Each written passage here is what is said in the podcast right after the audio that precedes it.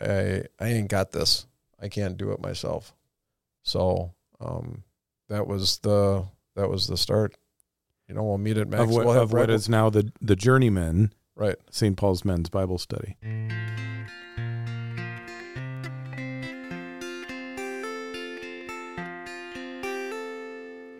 Welcome to Christ in All Things, a conversation about meaning and purpose. It's based on a verse from the Bible, Colossians chapter 1 verse 17, which says, "Christ is before all things, and in him all things hold together." Christ in All Things is a listening ear into conversations about receiving and giving the love and hope of Christ. And these conversations are an invitation, because as much as you'll hear, and as much as we enjoy having them, digital media operates from a distance, and that's not what's best for us, with God or with one another. So, thanks for listening. And if you're in the neighborhood, we invite you to participate in person in the life that finds its epicenter at St. Paul's Lutheran Church, 210 East Pleasant Street in Oconomowoc, Wisconsin.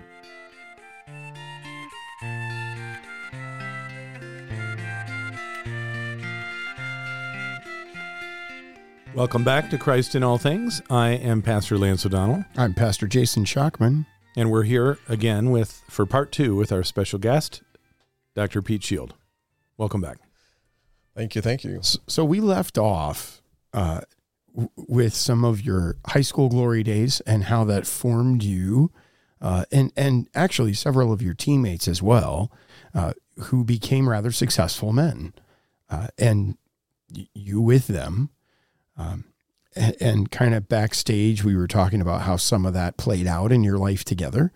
Uh, but I want to come back and ask the question: wh- What about before that?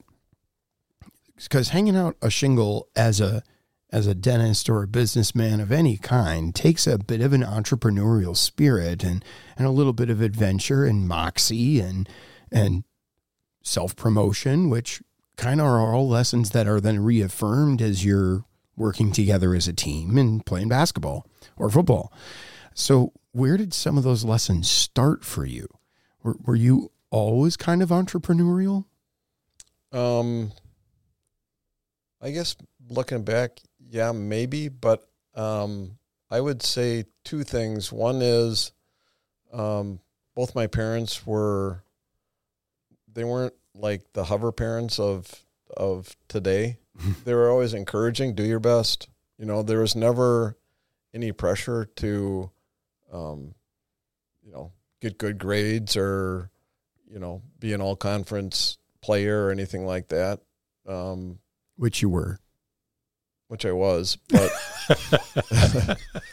but I think uh, part of it really was economic. My mom was a school teacher. My dad was a pastor. I mean, I can remember when we first got our second car. It was a white F Ford F one fifty, and this is probably in the late '60s. And I bet you it was like a '61 or '62. The front seat passenger floorboard. You know, you could watch the road underneath you. Flintstone car. Pretty much. Yeah. Um, so, uh, and, you know, if I, I, I got a new pair of jeans and a, a couple new shirts for school, and, you know, invariably the first week or two on the playground, I'd rip my jeans, and you don't get new jeans, you get mom sews patches on the jeans. So inside Yeah. the knee or outside the knee? I think they were inside. Yeah. My mom Um, always sewed them inside. Yeah. Better look. it's a better look. Yeah, apparently.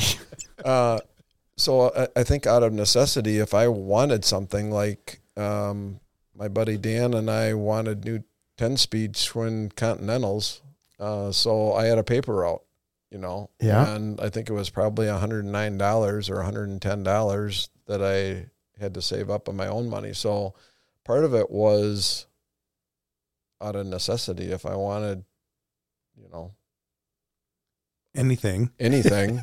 I had to buy it. We, you know, there just wasn't. I had two older brothers and a younger sister, and you know, so that, I think part of it was So your first gig making money on the side or making money for yourself. Your first side hustle. yeah, Yeah. Yeah, your fir- your first job was was delivering papers. What else? What other type of things did you Or do? was or was that the first? Well, I mean, you don't count a lemonade stand. Sure. Absolutely. Okay. Not a, not every kid can handle sitting out on the corner and have people drive by and say no. Right? Well, I'll say, see, we I grew up right behind the church, so in the parsonage. So Oh yeah, you gotta you gotta buy lemonade from the pastor's kid. yeah. Who's, who's passing that one up? right, I Right. had I had a captive audience, so to speak. Um, uh, let's see, that transitioned into. Uh, no, actually, before that, lemonade stand transitioned to selling cokes at the Badger ba- uh, football games, um, malted milks, cokes, and I remember you got, you had to buy your tray for six dollars. I think it was maybe a quarter a piece. Somebody Oh, that at math. so they made you buy your own product and then resell it. and then resell it. And no, you bought it for five dollars and forty cents, and then when you sold all your tray, it came out to six dollars. So for each tray, you know, they were double stacked You made trays. you made sixty cents. made sixty cents. Goodness. Yeah, and we had to. My buddy Dan and I had to take the bus down there from the east side, and so yeah, I mean, you know, it was like three fifty. Maybe it was an awesome day. Yeah. you know, when you net it out from uh, the bus ride and all that. So there was the Badger uh, football games, and then that was excuse me, uh, that was uh, paper route was probably from like seventh grade to ninth grade. I might have started subbing for somebody, and then. Um, and I'm not really a morning person. I don't know how I did that before school and all that, but that was through ninth grade. High school was all about sports, and then in college, I worked for the athletic department painting fences uh, for the first two or three years, and then I started. Um, me and two other guys I went to high school with. Uh, we started Sparkle City Painters in the summer. Don't put it off. Let us put it on. And you So had a tagline. You had a tagline in the whole thing. There it We had- was. hey, we had business cards, Nice. tagline. Um, so I did that for two summers, and then um, during dental school, uh, soft between sophomore, junior, junior, senior year, uh, we were in clinic. So there was really an opportunity. I didn't work when I was in dental school. Some guys did bartended or whatever, but I I didn't. Yeah. So you were you were always working, and some of it was doing your. You didn't just go work for somebody else. You started your own thing. Yeah, and you know the interesting thing is that I think that my mom and dad were both always working, always busy. Um, but if you think about it, you know, a teacher is in charge and in front of the classroom and independent. A pastor is kind of the same thing. So maybe there was, uh, you know, uh, um, a hidden communication where it's. but he kinda wa- like- he wasn't a missionary pastor. He didn't. He wasn't a No, he was a founding youth- pastor of a parish. That's correct. He was a youth pastor, but I mean, he still uh, his primary responsibilities. He was associate pastor. Um, his primary responsibility No- was nothing wrong with that. yeah, uh, was youth, and but he still preached. So there, you know, there's something about that independence, um, leading the flock kind of thing, and Yeah. so I think maybe I picked up on that in a certain way. You know this this wasn't on my list, and it, but it should have been. How did so? How did your upbringing, as a well, I would say pastor's kid, but how did your up, upbringing upbringing in an active Christian family? How did how did that Im, how did that impact some of the things that that formed Sheild Family Dentistry? A great question, and I think it had a lot to do with it. My acceptance of all people that came through the door. You know, we didn't. Uh, you know, uh, there's all walks of life um, in Oconomowoc, and so I think that had a lot to do with it. When I was growing up, there was always somebody there at you know Sunday lunch. We had people traveling through the country that you know stayed at our house. I mean, it was um, you know black, white. You know, it didn't. It was everybody, and so you know, as that translate to, to my practice, I mean, I had um, all kinds of different folks that came in. I, I was shared confidences in consultation rooms of all kinds of family things, sexual assaults and Hmm. divorces and It, it is an, it is an interesting, very intimate business mm-hmm. that you're in, and I would admit, you know, I hadn't really thought about this as much with your business, um, but it it's it's different. I mean, it, I- it opens you. I mean, it, you open yourself to. It's like I suppose with finances, right? If you handle somebody's finances, you find out all kinds of stuff about people. Um, Yeah, I mean things things things you might like the people that you think are loaded might not be, but there's people that drive up in old cars that pay cash, you know, that, you know, are living within their means, yeah, you know. But I think the biggest thing that my upbringing in a strong Christian household did was um however it happened, I, I, I was shocked by the direction of some of the, you know, we had a private consultation room where I'd review the treatment plan and answer questions and try and explain what was going on and, you know, um, what was involved with time, effort, and money and that sort of thing. And um, the what I heard people tell me, I don't know if it was you know, the way I looked at them or the confessions that I heard was um, they were some pretty heavy stuff. yeah, And I, was, I, you know, I think I think it helped me. The Christian upbringing helped me meet people where they were at, maybe. okay. Um, but uh, that was something they didn't teach in dental school. That I think I Is that kind of like the way. kind of like they tell us at the seminary is we're going to give you a theological education, but the parish is where you're going to learn to be a pastor. Well, yeah, everybody graduates dental school I think it's a little bit more of a St. Louis thing. Yeah. Oh, thanks. Oh, here we go. I don't want to. Uh, I don't want to be in the middle of that. no, I don't either. Yeah. Um. Yeah. So. Um. Because you were saying you graduate dental school, whether you graduate with a 4.0 or a 2.5, they call you dentist.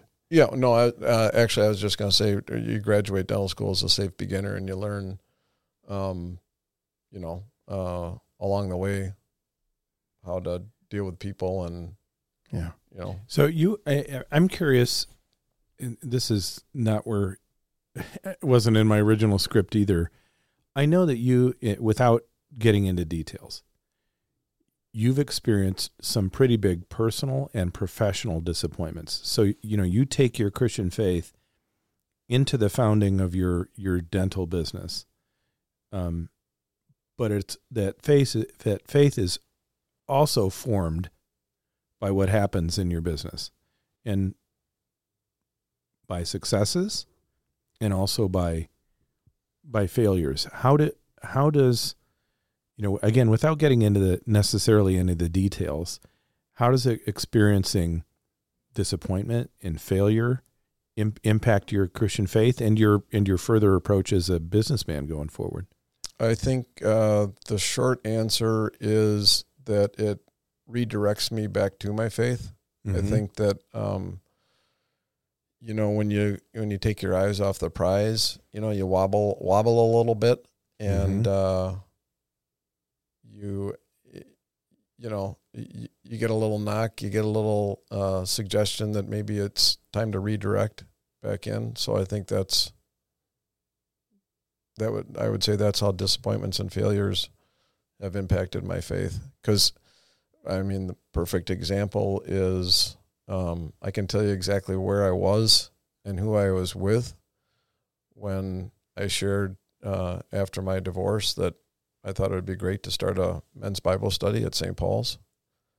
And, um, you know, look at the It's fruits. still fruit- going. Yeah, look at the fruits um, and the lives that that's impacted. Mm. Not because of me, because of the Holy Spirit. so where were you and who were you with Uh, I was at um, Weissgerber's on Okauchee, It's Um, a at it's it's a lovely lakeside restaurant for our listeners who are not local. for a Ducks Unlimited uh, banquet with Cole Brown and Les Lippert.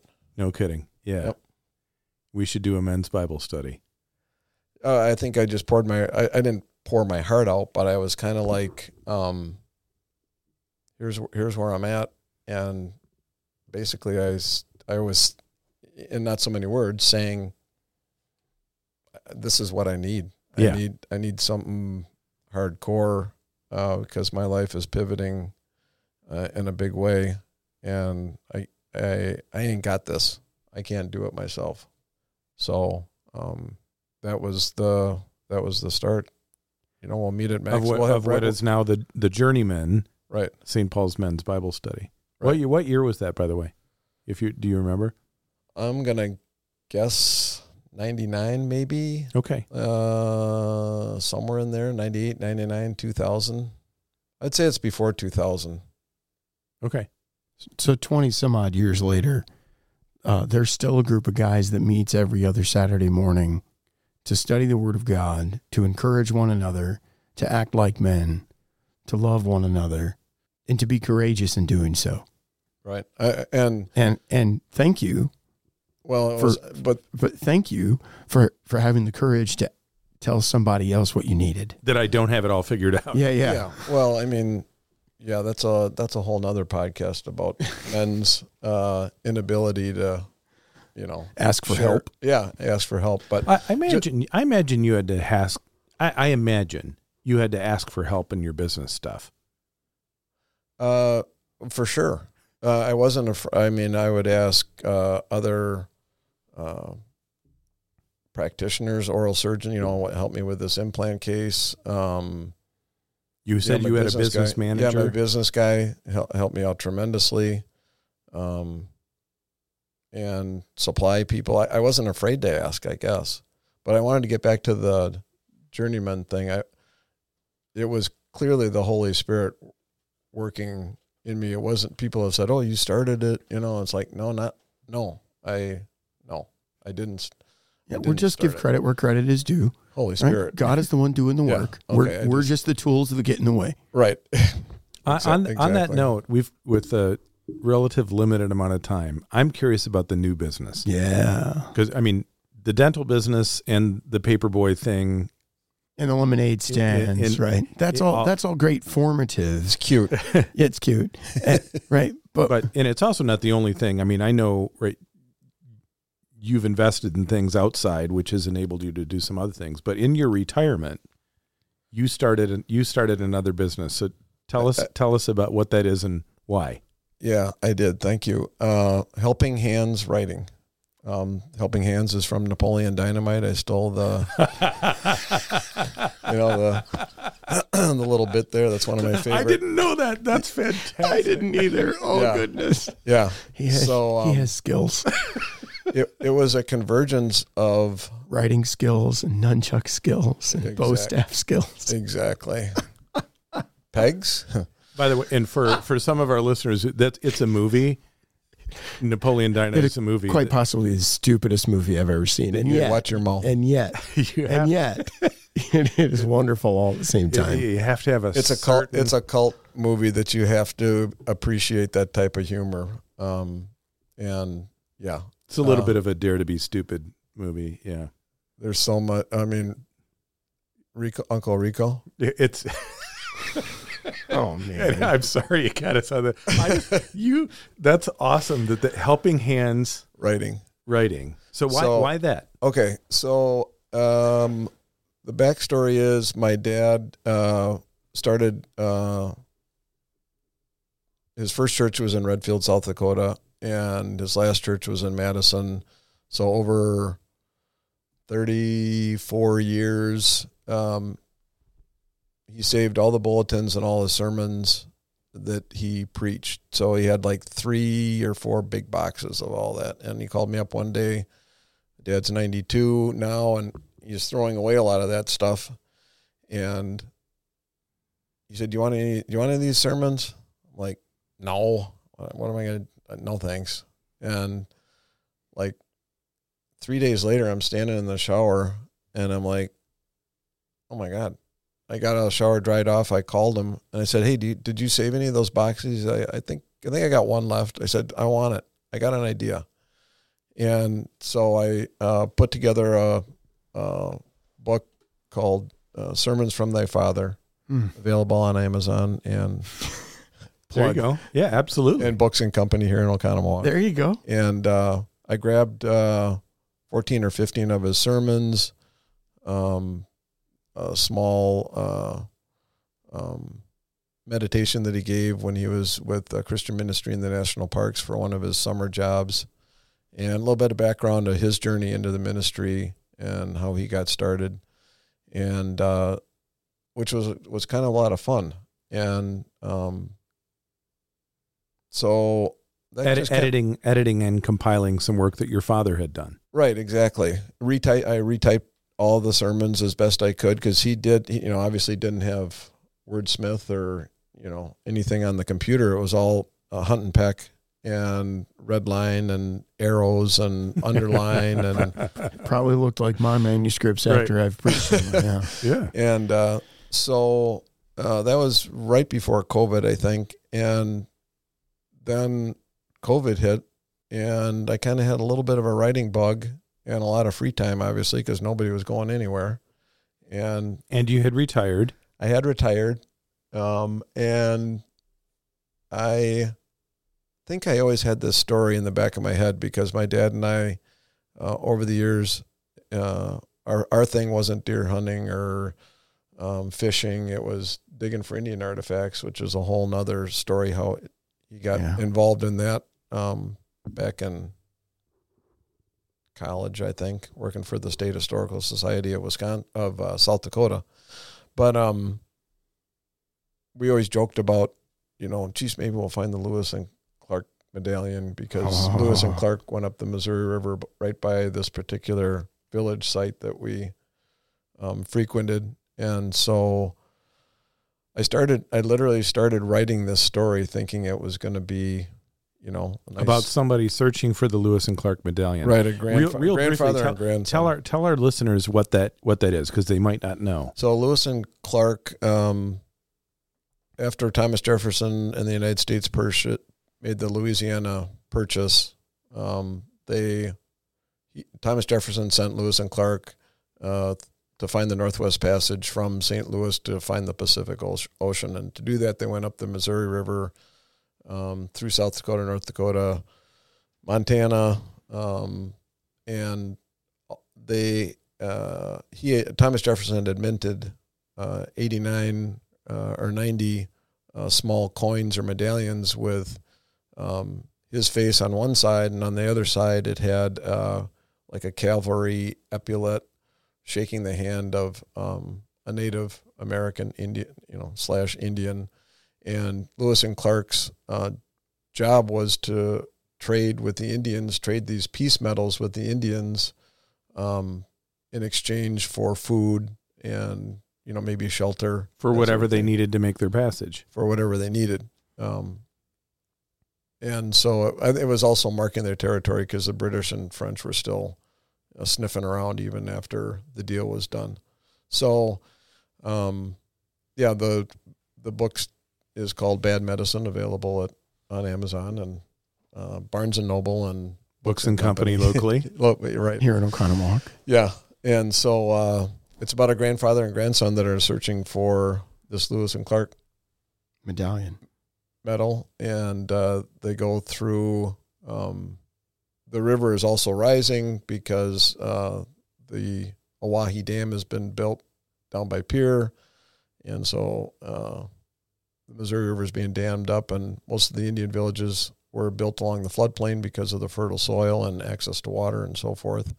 And um, so there's a race against time. There's other people that are also interested in finding this particular uh, medal, and there's some vendettas involved, and yeah. So it turned out to be a pretty good, pretty good novel. And I would have never guessed it was going to bl- blossom into that. And but now there's a sequel on the way. sequel's coming out November 28th.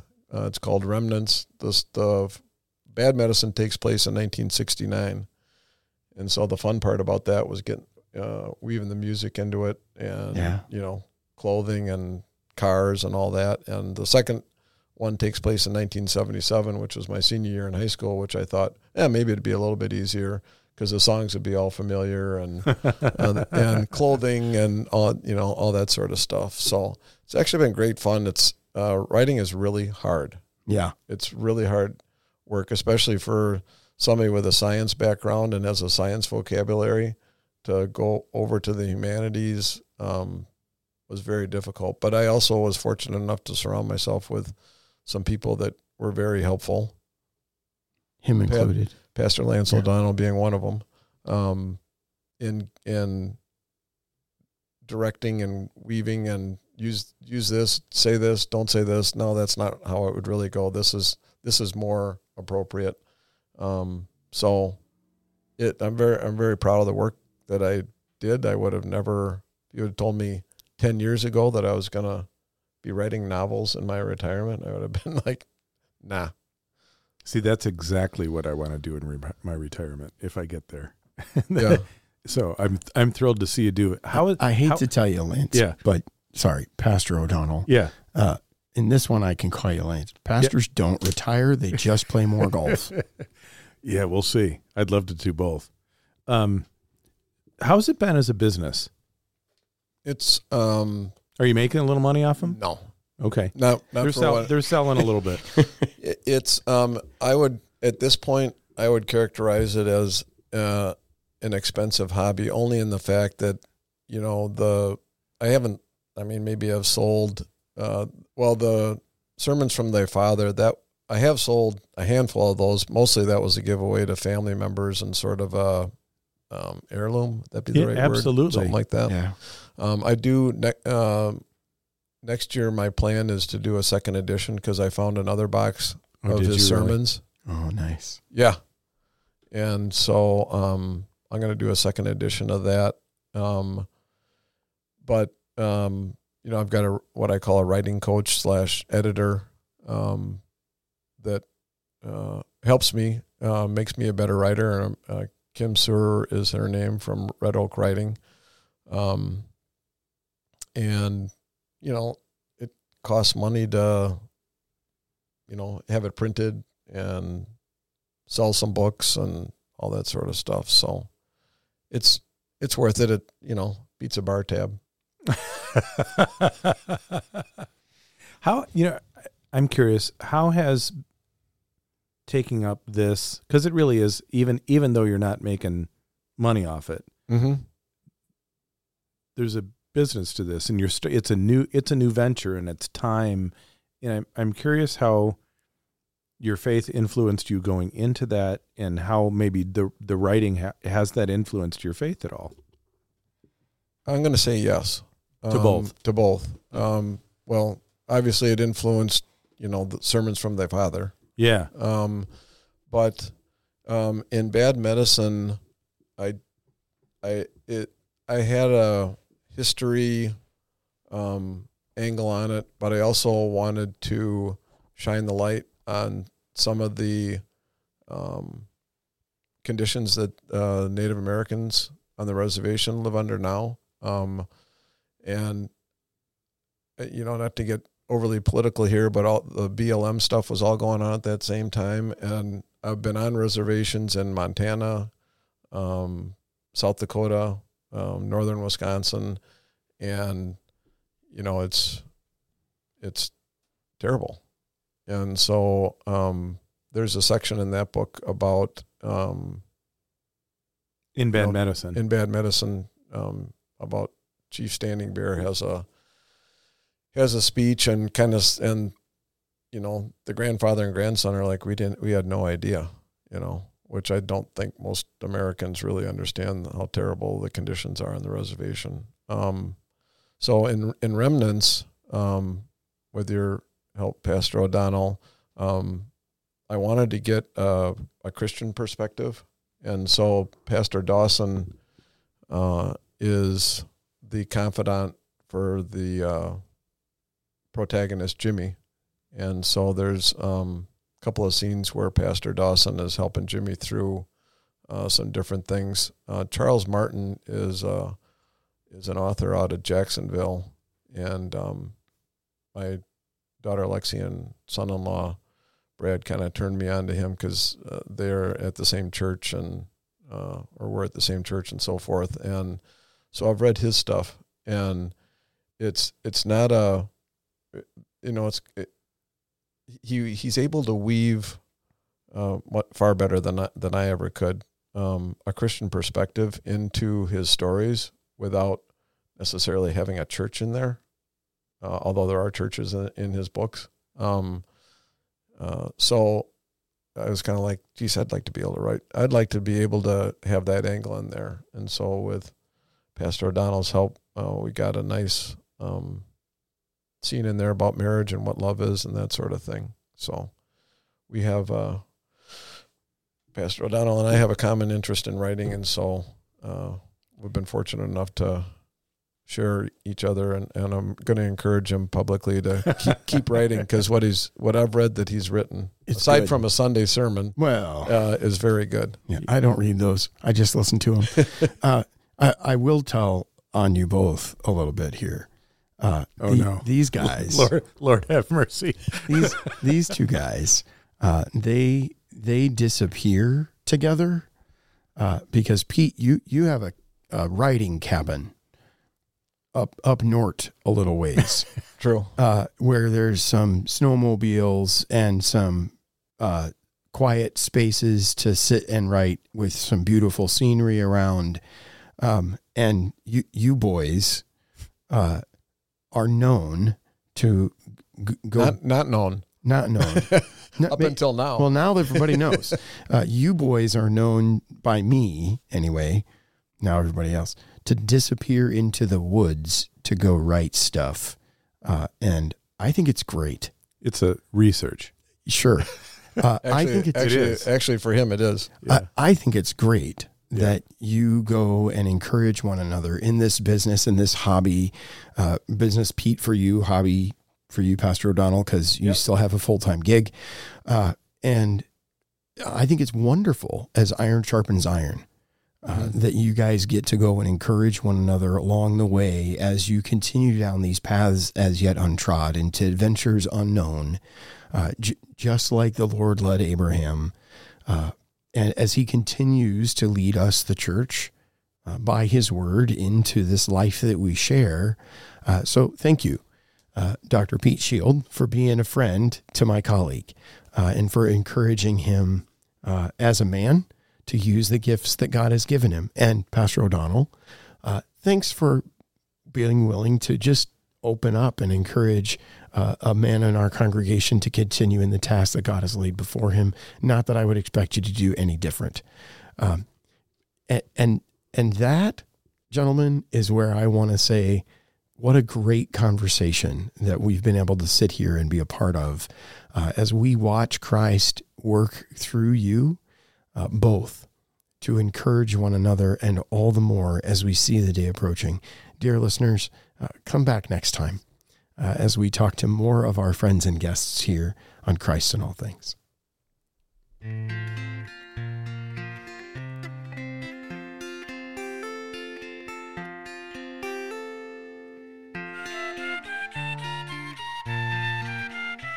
For show notes and other information about Christ in All Things, visit christinallthings.org. Comments may be emailed to comments at christinallthings.org. We're thankful to provide Christ in all things to you as a gift. But it's not free to produce and distribute. So if you'd like to help us make Christ in All Things a self supporting show and have a little fun in the process, please click the support page at christinallthings.org. A donation of any kind gets you a dozen environmentally friendly Christ in All Things straws to share with your friends. Pastor Shockman loves these. That is so not true. You love those way too much, and I still can't believe you bought them. A donation of $200 or more gets you some cheerful on air clapping. And a pair of Wisconsin made wigwam hiking socks. A donation of $1,000 or more gets you thunderous on air clapping. And a handmade Christ in All Things leather folio by the Murdy Creative Company. If you want to donate more than that, well, fly us wherever you want, and we will record Christ in all things at your chosen location. Within reason, of course. All post production surplus supports youth ministry at St. Paul's. Thank you for your support. Christ in All Things is a production of St. Paul's Lutheran Church, 210 East Pleasant Street in Oconomowoc, Wisconsin. For more information about St. Paul's, visit splco.org. Email us at info at splco.org, or the old fashioned way, give us a call 262 567 5001. Intro and outro music, setting by Joseph Herl. Copyright 1998, Concordia Publishing House, used with permission.